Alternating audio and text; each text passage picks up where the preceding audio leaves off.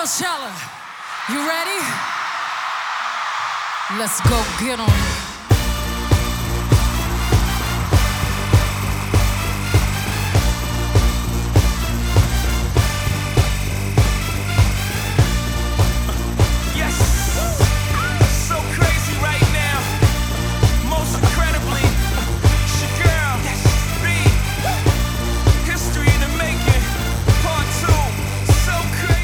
Velkommen til Poplyst. Sidste år der blev der skrevet musikhistorie på den amerikanske festival Coachella, og det er vi alle sammen lige blevet mindet om nu med Beyoncés dokumentarfilm Homecoming, som er kommet på Netflix. Og i dag i Poplyst, der skal vi snakke om den her musikalske begivenhed, og hvad det er, Beyoncé opnår med filmen og det tilhørende live-album. Og jeg hedder Sofie. Og jeg hedder Niels.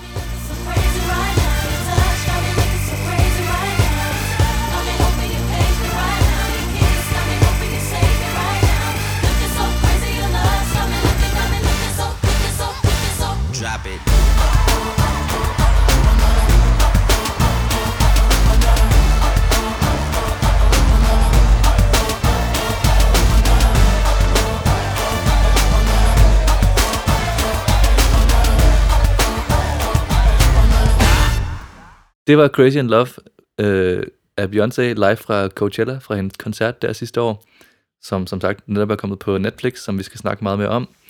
Inden det skal vi selvfølgelig igennem vores øh, popdate.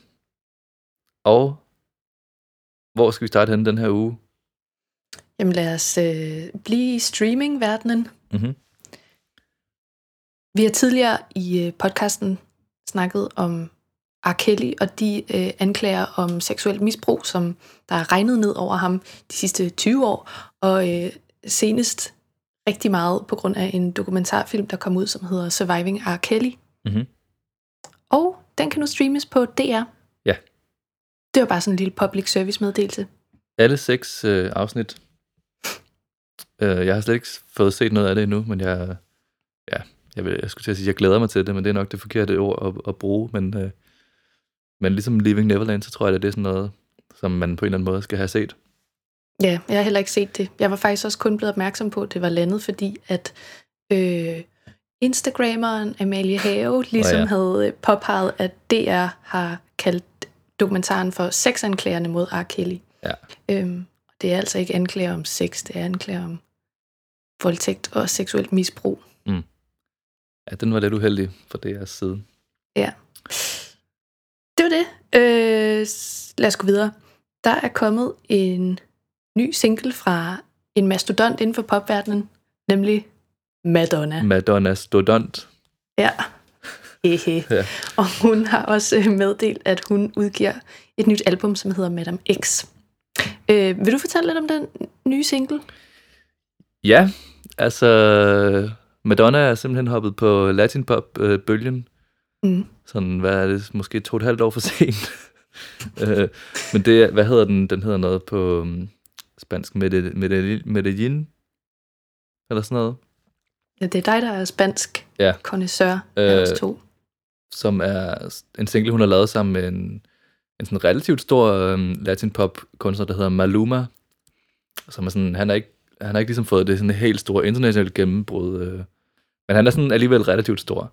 Øh, Mm. Og nu har de altså lavet den her single sammen, øh, som er sådan rimelig weird. Og Madonna lyder ikke så, så godt på den umiddelbart, og det der latin Hun- pop tog er sådan lidt ved at være kørt, ikke? Jo, og jeg synes, hun lyder meget konet. Altså, det er måske også det der med, at hun... Øh, altså, det har hele tiden været en ting for Madonna, eller sådan øh, de sidste 10, 10 år, eller noget af den stil. Det der med, at sådan, hun ligesom nægter at blive gammel på en eller anden måde, ikke? Jo. Så at høre hende synge om, hun synger sådan noget mere sådan, jeg drømte, at jeg var 17 og tog tilbage et eller andet. Det er bare sådan lidt, åh, Madonna, Ja. kom nu. Men øhm, ja, det bliver spændende at se, hvad Madame X ligesom er for et album, og hvad det er for en type musik, som Madonna skal lave nu. Mm. Altså, jeg var jo egentlig virkelig, virkelig glad for hendes, øh, hvad hedder det, Confessions on the Dance Floor. Er det ikke det, det hedder? Øh, Fra, fra midt-nullerne. Det er det album med Hung Up, Confess- jo, jo. Sorry, øh, Ja. Jump. Virkelig gode Jo, numre. der er nogle rigtig gode numre på, men det er også alligevel noget tid siden nu, ikke? det er det. Er Siden der er der kommet Bitch, I'm Madonna og sådan nogle ting. Ja. Øh, men lad os blive ved albumudgivelser. Der er kommet øh, et album af en kæmpe gruppe, der Ja. hedder BTS. BTS. Ja, Ja. hvem er BTS? Vi overvejede faktisk også, om vi skulle lave et afsnit, der handlede om BTS, men vi blev lidt enige med os selv om, at vi faktisk ikke vidste nok om det. Ja. Men det, ting med BTS er også, at sådan, ja, nu har de lige udgivet det her album, der hedder Map of the Soul Persona. Øh, og det er sådan, de har ligesom, de har på en måde brudt igennem, men på en måde er de også stadig, har de deres helt store gennembrud foran sig på en eller anden måde, så det er sådan, der er noget med timingen, som sådan er, det er spændende, hvornår man lige skal ramme med dem, synes jeg. Mm. Men ja, nu, nu øh, landede den her Beyoncé-ting også lige, og så blev vi ligesom fanget af den. Ja. Men det er gået ret godt for... Men man kan jo så gå ind og... og Hvad? Hvad? Nej, hvad? det var bare, at jeg vil opfordre folk til selv at gå ind og lytte til øh, BTS, altså for at få en, en snas det her K-pop-fænomen, hvis man ikke allerede har været med på den bølge. Og deres nye single har sat en kæmpe rekord. Noget med, det er blevet det mest streamede nummer på 24 timer på YouTube eller sådan noget. Okay, Så sådan, ja, de er, sejt. ligesom, de, de er virkelig et kæmpe fænomen. Mm. Men ja, der kommer en K-pop øh, podcast på et eller andet tidspunkt, forhåbentlig. Yep. Så er der en anden, som måske udgiver et nyt album, eller, eller hvad? Det er meget, meget spændende. Der er, der er ny, hvad hedder det, aktivitet på Taylor Swift sociale medier, og det har der ikke været i et stykke tid, hvad angår musik i hvert fald. Øhm, efter hun udgav Reputation i 2017 og har været på turné, der har det meget været det, det handlede om. Og hun har givet en hel masse interviews. Øhm, hun har udgivet en koncertfilm på Netflix og sådan nogle ting, men der er altså ikke kommet ny musik siden øh, 2017. Men nu har hun startet en nedtælling på sin øh, Instagram-profil, som tæller ned til den 26. april. Og man ved ikke rigtig, hvad det er. Øhm, jeg har læst nogle konspirationsteorier, der siger, at det nok er hendes syvende album, og øh, den her nedtælling, den er sådan... Hun har givet det en baggrund, som er meget pastelfarvet, og har lagt en masse billeder op, som også har sådan nogle lyse, øh, pink, lilla nuancer, som godt kunne tyde på, at hvis det er et nyt album, så er vi ligesom lidt tilbage i sådan 1989 øh, viben, som var det her album, hun udgav i 2015, som stadigvæk er et af mine absolut yndlingsalbum of all time, tror jeg. Men, øh, men Niels, du har en anden teori om, hvad det er en nedtælling til. Ja, altså Taylor Swift er jo også øh, blevet, det er jo blevet offentliggjort, at hun skal spille med i en film, der hedder Cats. Og min teori er, at det måske bare er en, en trailer for den. Nej, jeg ved det ikke. Mm. Jeg synes bare, det, var, det, ville være, det ville være sjovt, hvis det var det. Det vil det, men det vil også være virkelig sådan en, altså virkelig, det være virkelig mærkeligt. Og næsten sådan tageligt af hende. Ja. Også fordi, altså, ja, hun skal være med i en film om en kat, men altså sådan, det er jo ikke et event, man laver en, et countdown til. Så måske er det bare noget, hun er jo virkelig stolt af. Ser meget frem til. At skulle være med i den her Det kan Cats-film. også godt være.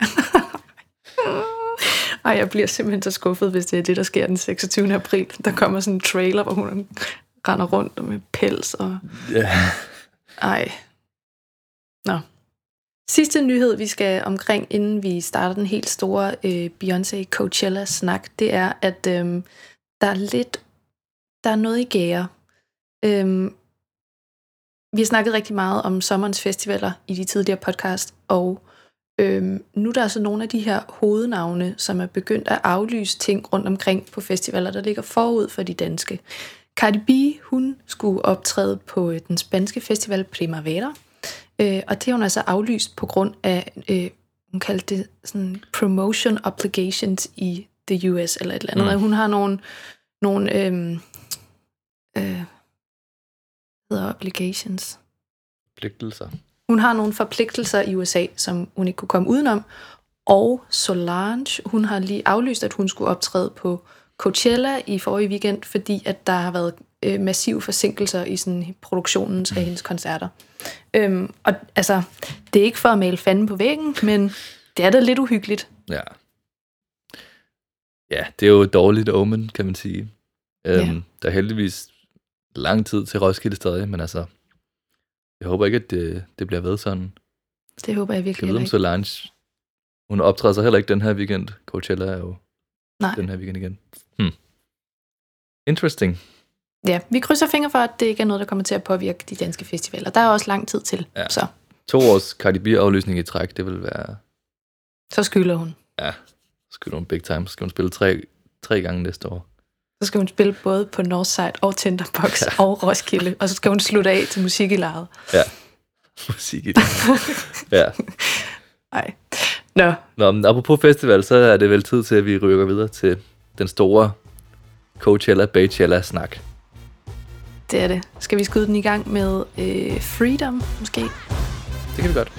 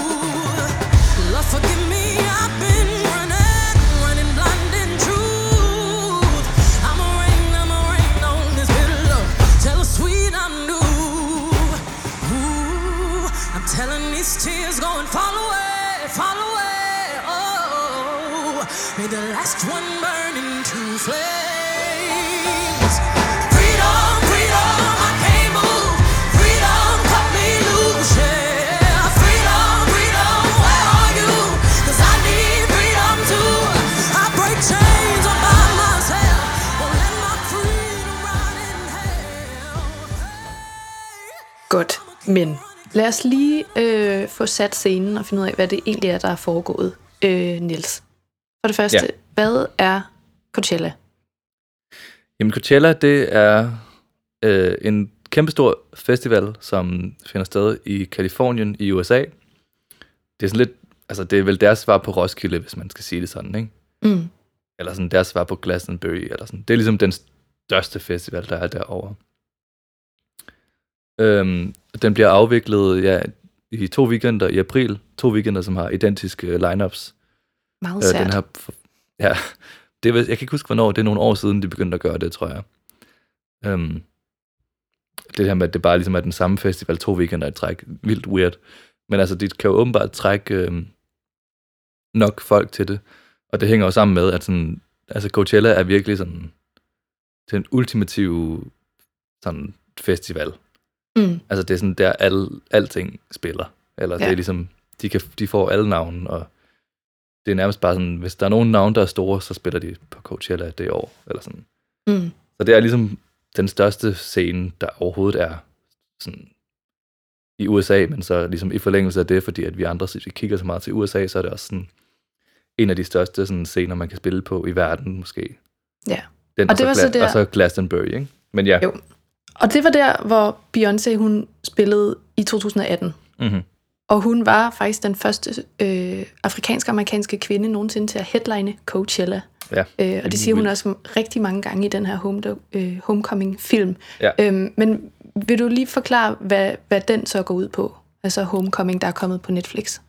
Altså det er jo, Coachella de streamer hvert, eller det er noget, de også er begyndt på for nogle år siden, så de streamer koncerterne på YouTube. Så man kunne faktisk se, sidste år, da hun spillede, kunne man så se hendes koncert på YouTube, og nu den her øh, Netflix-film er ligesom sådan en, ja, altså en koncertfilm nærmest, ikke? Mm. øh, hvor, man, hvor de har filmet den her koncert, og sådan klippet sammen fra de to optrædener, hun lavede.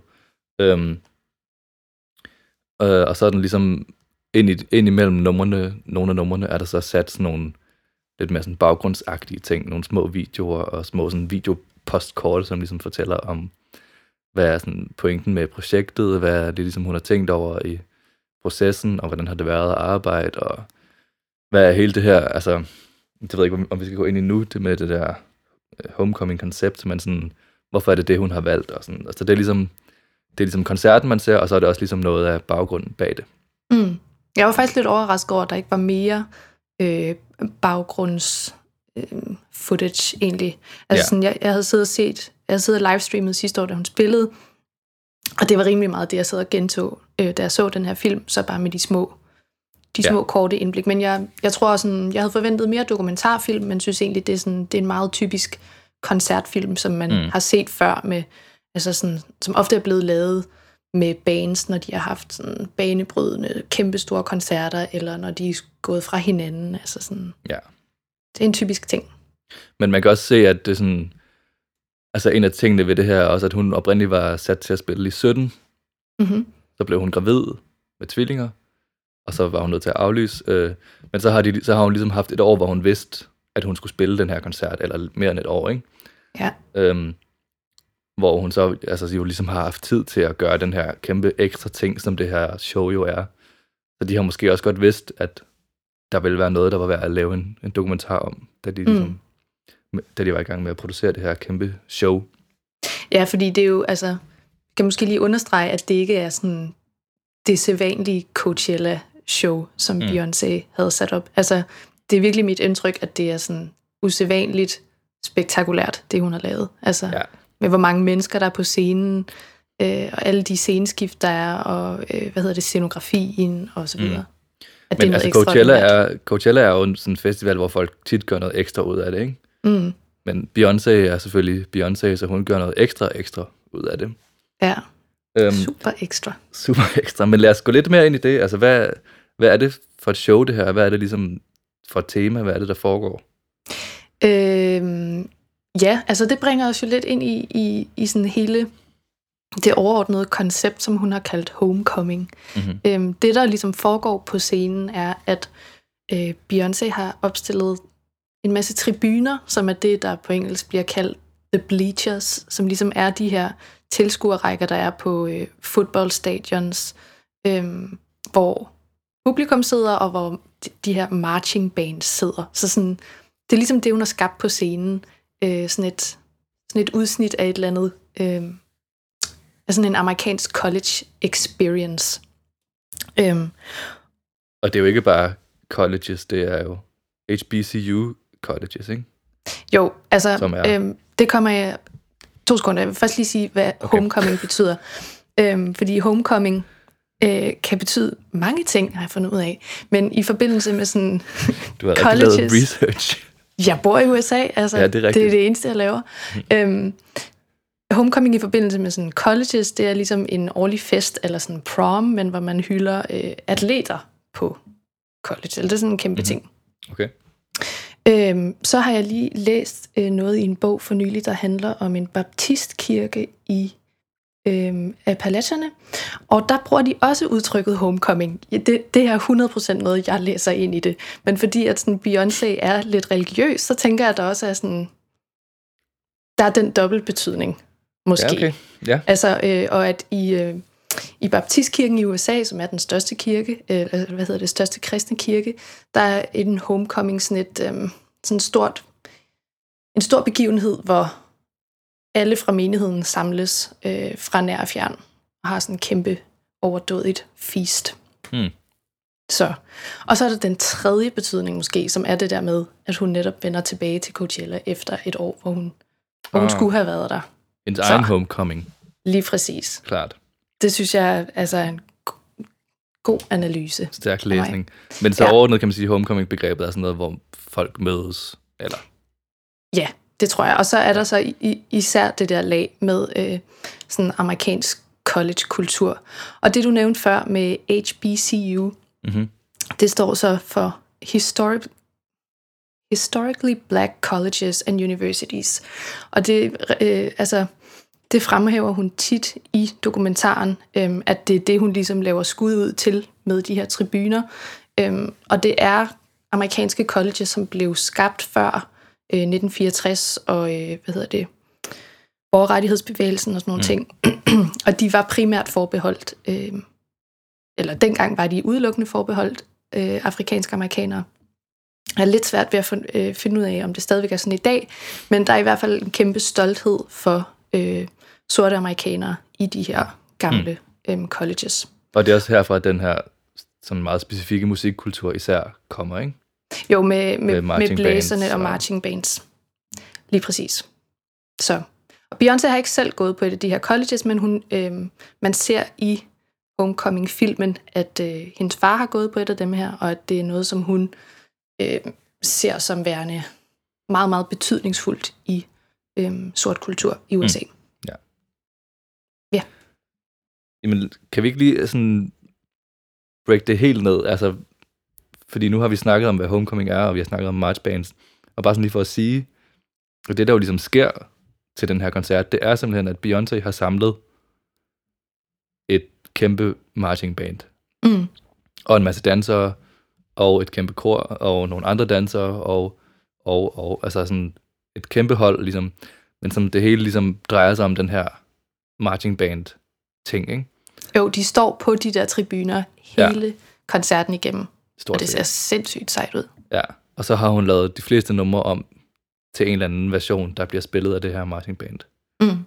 Så det er virkelig sådan en, ja, det er sådan en fuldstændig rekontekstualisering af hele hendes, Rekontekstuelt. det er sådan en, det er ligesom sådan en helt, øh, det er sådan en ramme, hun ligesom lægger ned over det hele, ikke?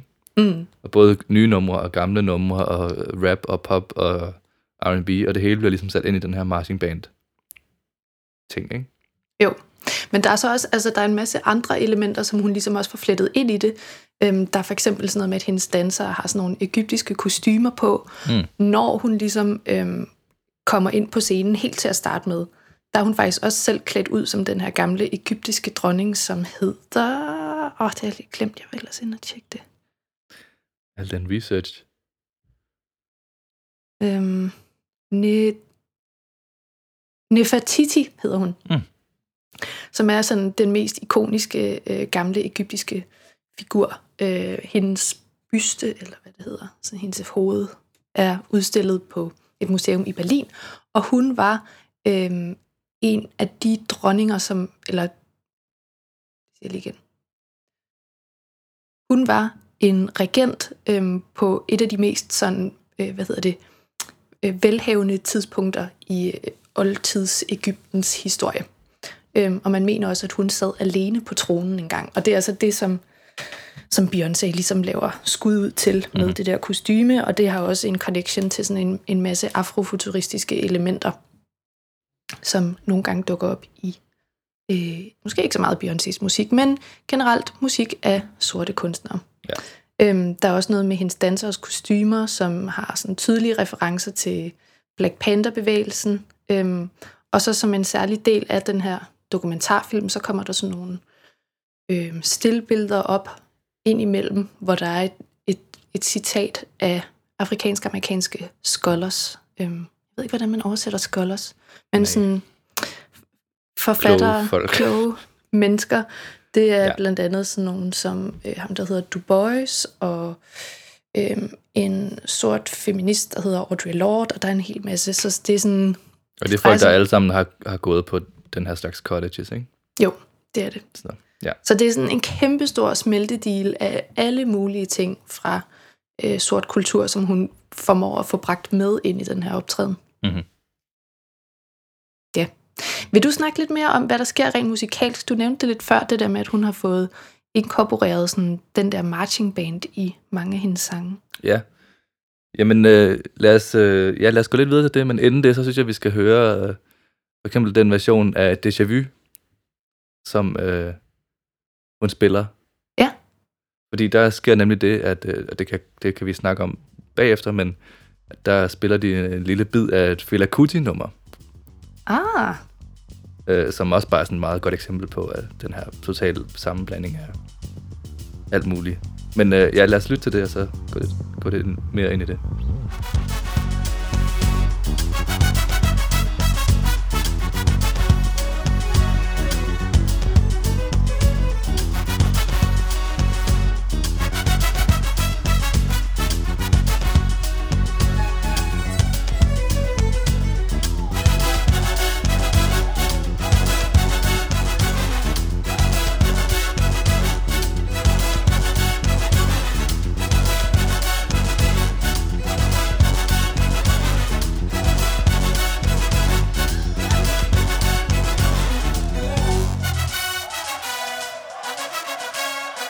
Coachella. If you having a good time tonight, make some noise.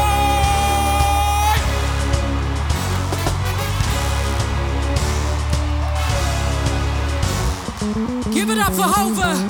Come on. I used to run bass like Juan Pierre. Now I run the bass I had in the snare. I used to bag girls like working bags. Now back bag B-boy, you hurting that. Brooklyn, baby,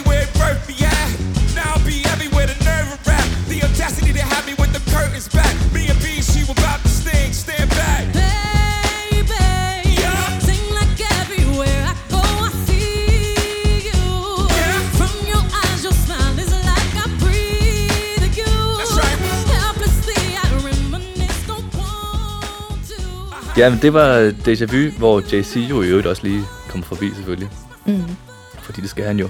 Men altså, ja, det er et meget godt eksempel på sådan det her, altså mange af de her ting, du nævner med, at hun øh, ligesom blander fra øh, egyptiske kostymer, øh, øh, øh, sådan college-kultur, øh, sorte, øh, kloge folk, citater, Black Panther, altså alle de her ting, som hun ligesom sådan tager og mixer sammen. Det er også lidt, lidt det, der ligesom er på spil i det musikalske. Altså nu hørte vi her øh, Fela Kuti, som er sådan en, en af de mest kendte sådan afro-jazz-trompetister, øh, som ligesom kommer ind og bare lige er med i introen af et nummer øh, på sådan en helt overskudsagtig måde.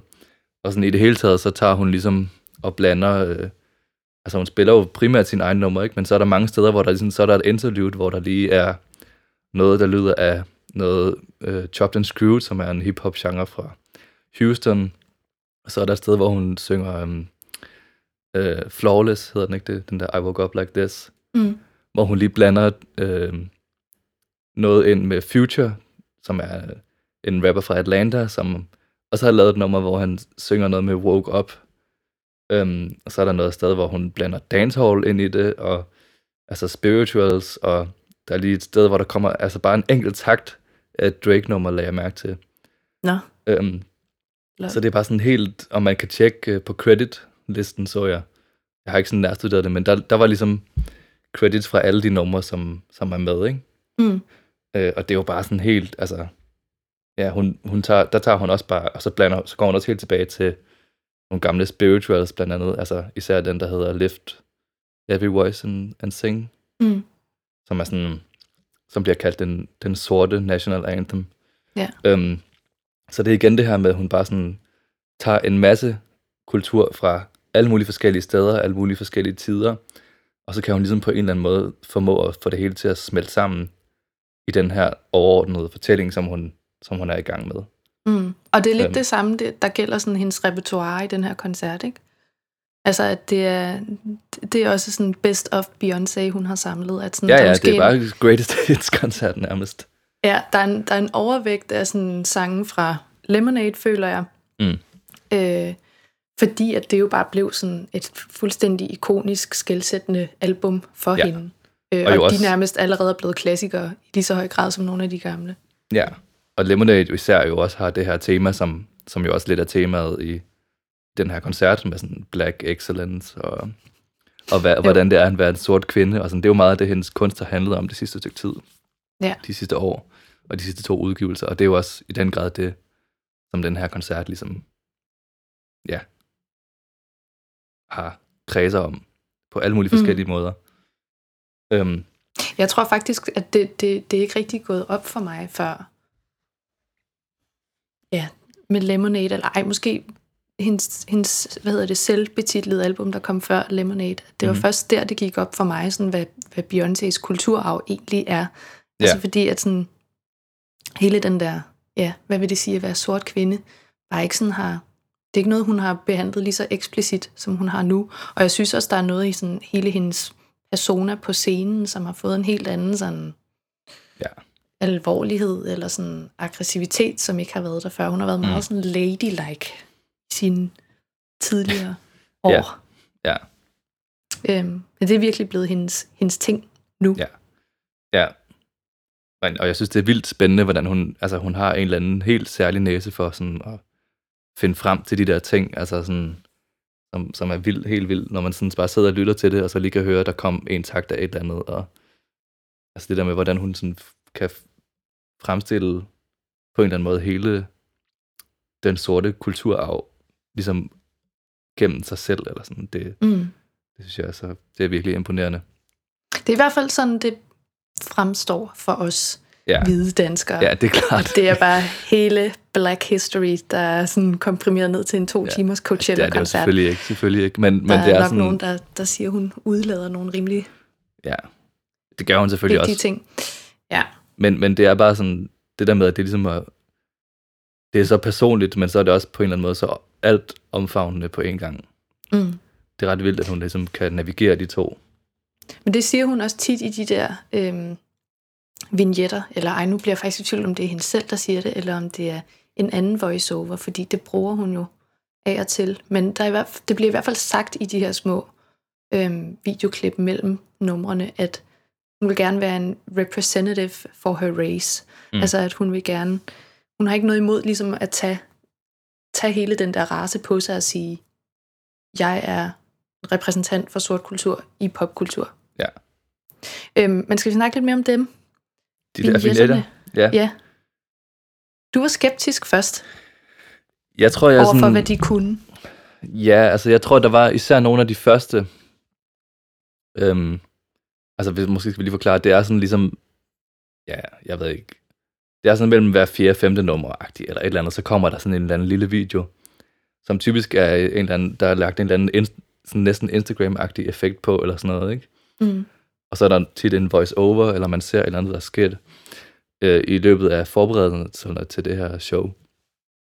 Og jeg synes, der er nogle af dem, især nogle af de første, hvor hun snakker meget om sådan, øh, hvor meget hun har øvet sig, og at hun har været på kur, hvor jeg ligesom sådan, jeg forstår godt, hvorfor de er der, men jeg alligevel synes jeg måske ikke, altså sådan den måde, de ligesom kommer på i showet, er, er bare sådan, de, de bryder bare lidt med det, og det er sådan, det der show er så,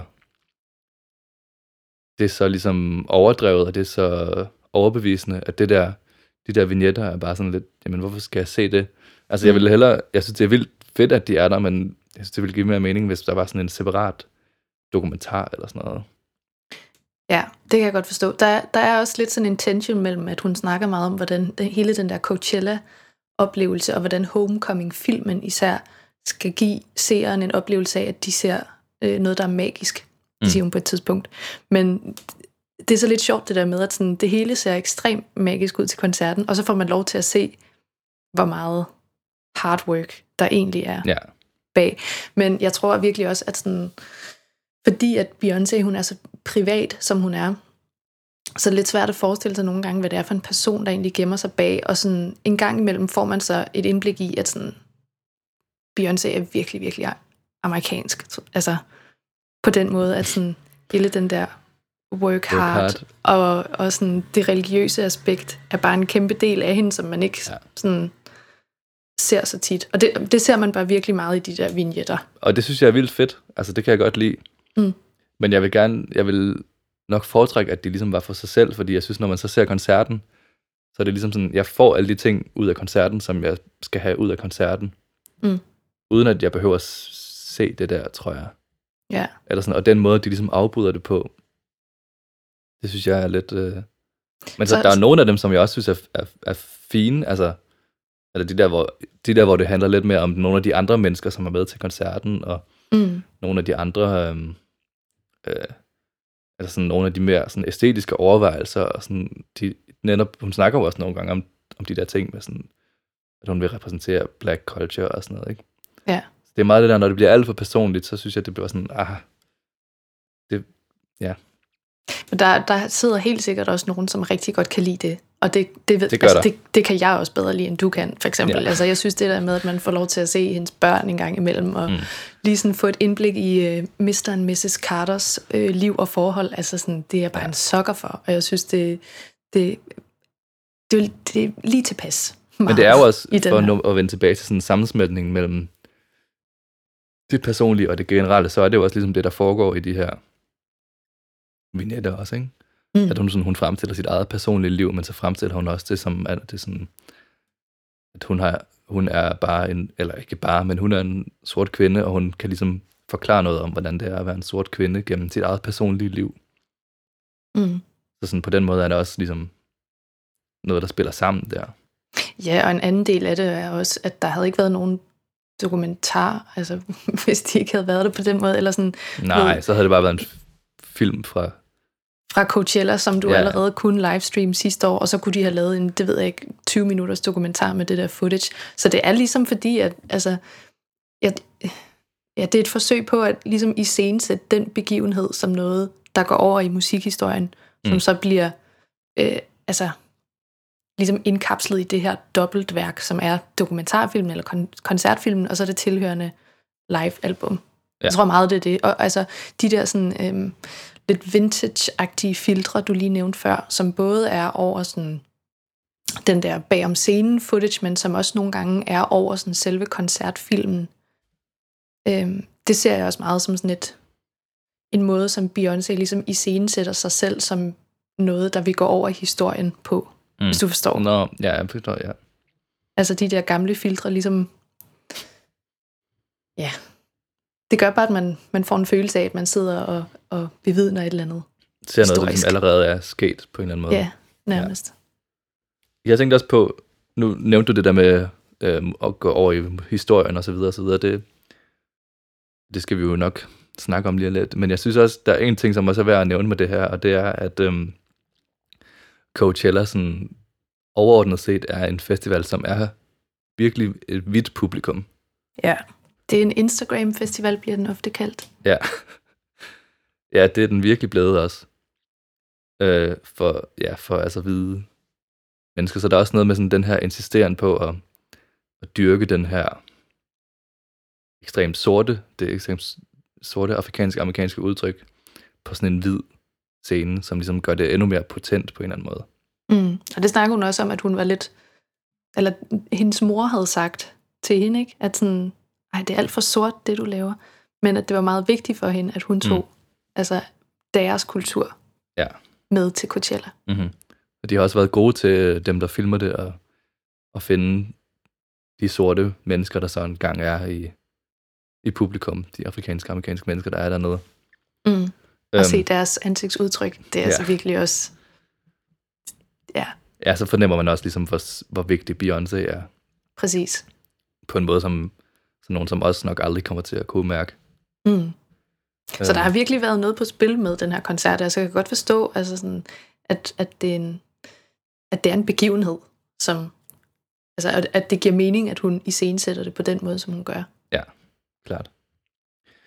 Jamen altså, skal vi lige lytte til øh, et af de numre med, med Destiny's Child, inden vi går videre til den helt store, forkromede og storladende, store armbevægelser snak.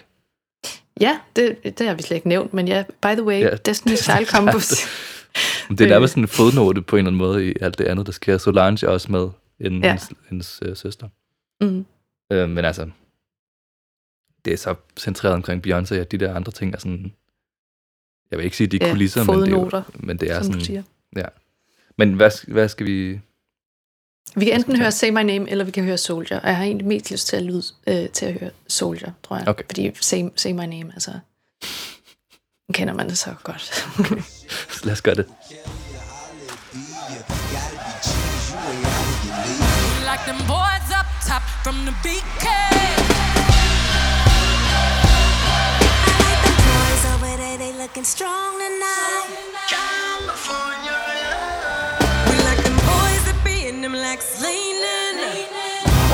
Out the grill gleaming. gleaming. Candy paint, keep that whip.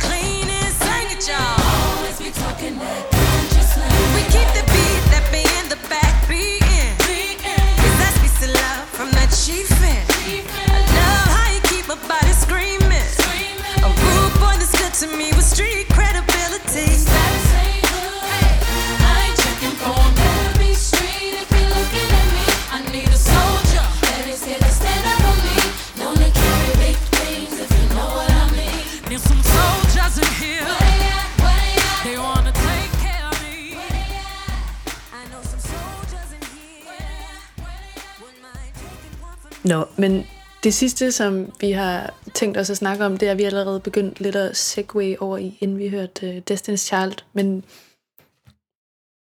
det er ligesom sådan, hvad, hvad er det her for en slags begivenhed? Vil det gå over i musikhistorien? Hvad siger det om Beyoncé? Er hun ligesom den største popstjerne i verden nu, eller hvad? Mm. nogle af de ting. Synes du, vi kan snakke om det her som sådan en musikalsk milepæl? Ja, det, det tror jeg godt, man kan. Mm. Det tror jeg, man kommer til at gøre i hvert fald. Men er det så på grund af, af sådan hele racetingen, eller er det lige så meget sådan... Hvad, hvad tror du, der, er, der gør det? Jamen, jeg tror, det man jo sådan...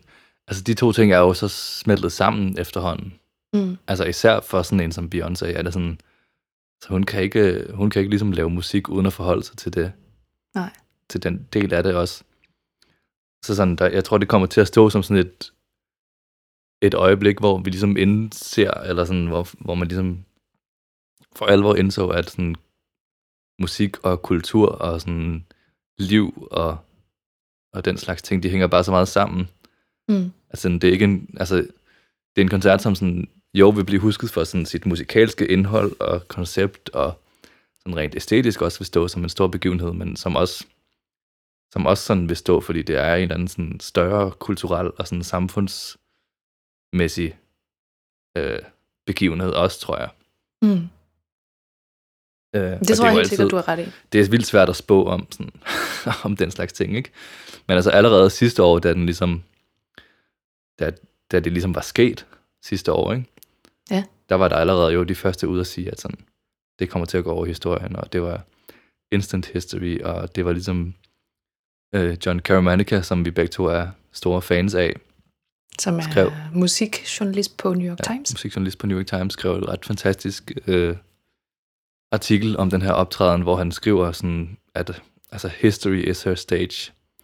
Mm. At det er ligesom sådan, fra starten af har, er framingen også, at sådan, hun er ligesom ved at skrive øh, og arbejde med historie på en måde, som, som ligesom går langt ud over bare en koncert på en festival. Ja. Så ja, Det, det bliver også sagt jo, at, eller sådan, jeg tror, det er sådan et DJ Khaled indspillet øh, ja.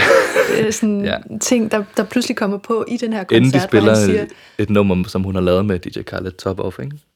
ja, der, der siger han, at, øhm, at efter at Beyoncé har spillet på Coachella, så er de nødt til at, øh, hvad hedder det, omdøbe festivalen til Beachella. Mm-hmm. Øhm, og altså hele den her optræden har også bare øh, fået sådan navnet Beachella ja. i, hvad hedder det, i folkemunde. Det er ligesom det, Mhm. mm-hmm. det er sådan, man refererer til hendes optræden. Øhm, så ja. Hvad tror du ikke også det samme? Det tror jeg. Altså, jeg tror, hun kommer til at være sådan... altså, hun, allerede er hun jo en af de sådan...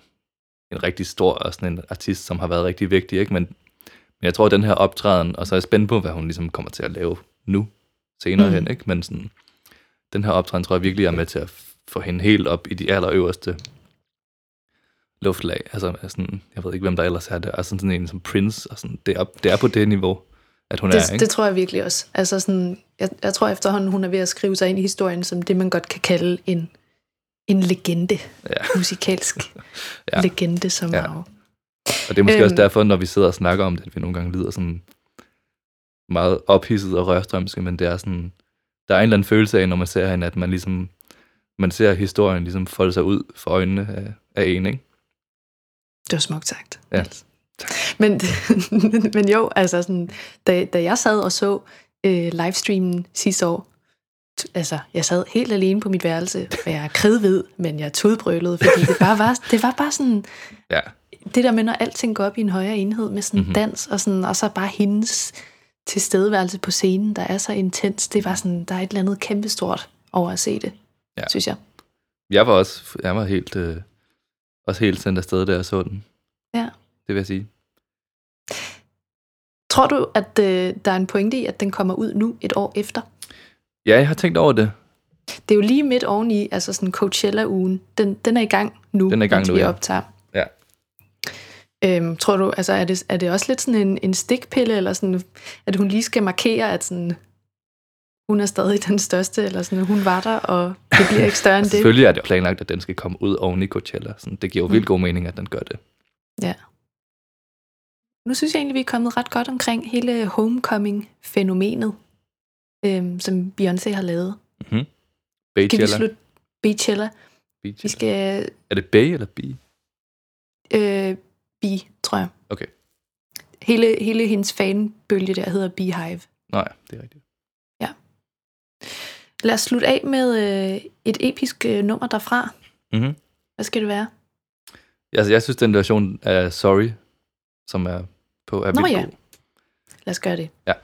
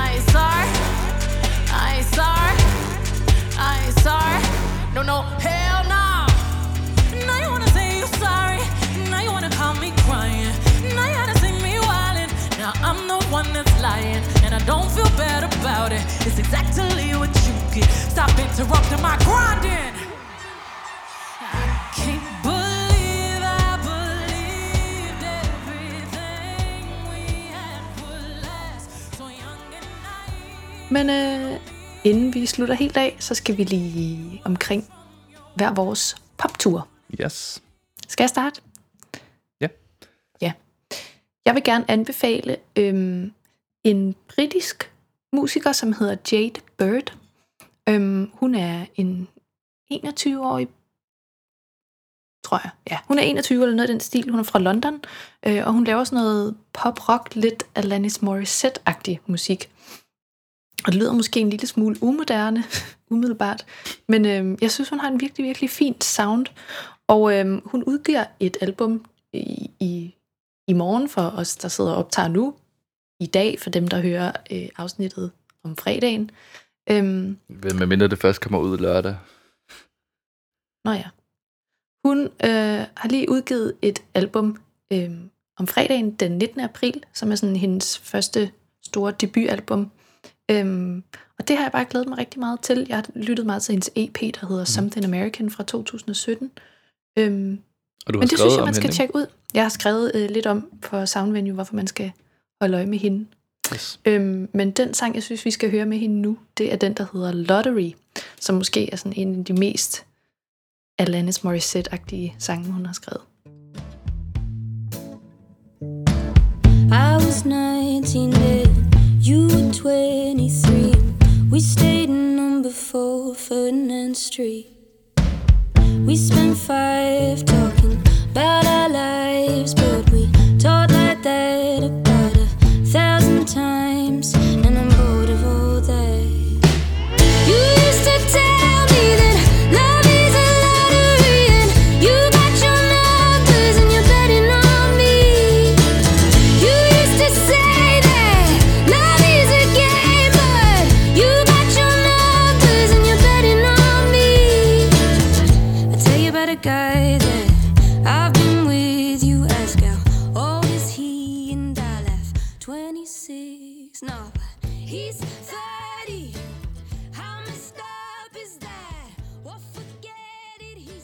Nå ja, Jadebird. Kan du, kan du lide det? Ja, det, det kan jeg godt. Ja. Det er meget øh, sådan...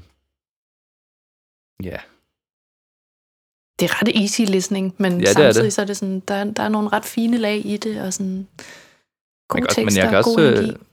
kan også fornemme, at hun har en, en eller anden form for rå øh, kant, ikke? Bestemt. Ja. ja Hvad er spændende. din poptur? Min poptur er øhm, noget, som måske er lidt af det samme. Øhm, en kunstner, der hedder Ways Blood. W-E-Y-E-S. Blood. Øhm, som jo har udgivet et album sidste uge, som hedder Titanic Rising. Mm. Øh, som jeg har hørt ret meget. Øhm, som er sådan en Ja, det er sådan ret old school, øh, sådan singer-songwriter-agtig lyd. Øh, men måske på en lidt mere sådan, ja, lidt mere sådan tastemaker-agtig måde, end, end Jade Bird er. Ja. Øh, jeg ved ikke, det her, det er sådan, det er ren, øh, det er kun mig, der tænker det her, tror jeg, men sådan, jeg, tænker, jeg føler, det er sådan lidt Kate Bush-agtigt på en eller anden måde. Mm, det kan jeg godt forstå. Øh, og så sådan lidt, ja, Elton John, og sådan nogle af de store, ligesom, som hun ligesom lyder som. Ja. Øhm, men så er det bare, ja, virkelig godt. Øh, jeg ved ikke så meget om hende, jeg har ikke hørt andet, hun har lavet. Øh, men det her album er sådan, ja, virkelig nice i hvert fald. Og det fik også ret meget opmærksomhed af diverse musikmedier. Diverse er medier.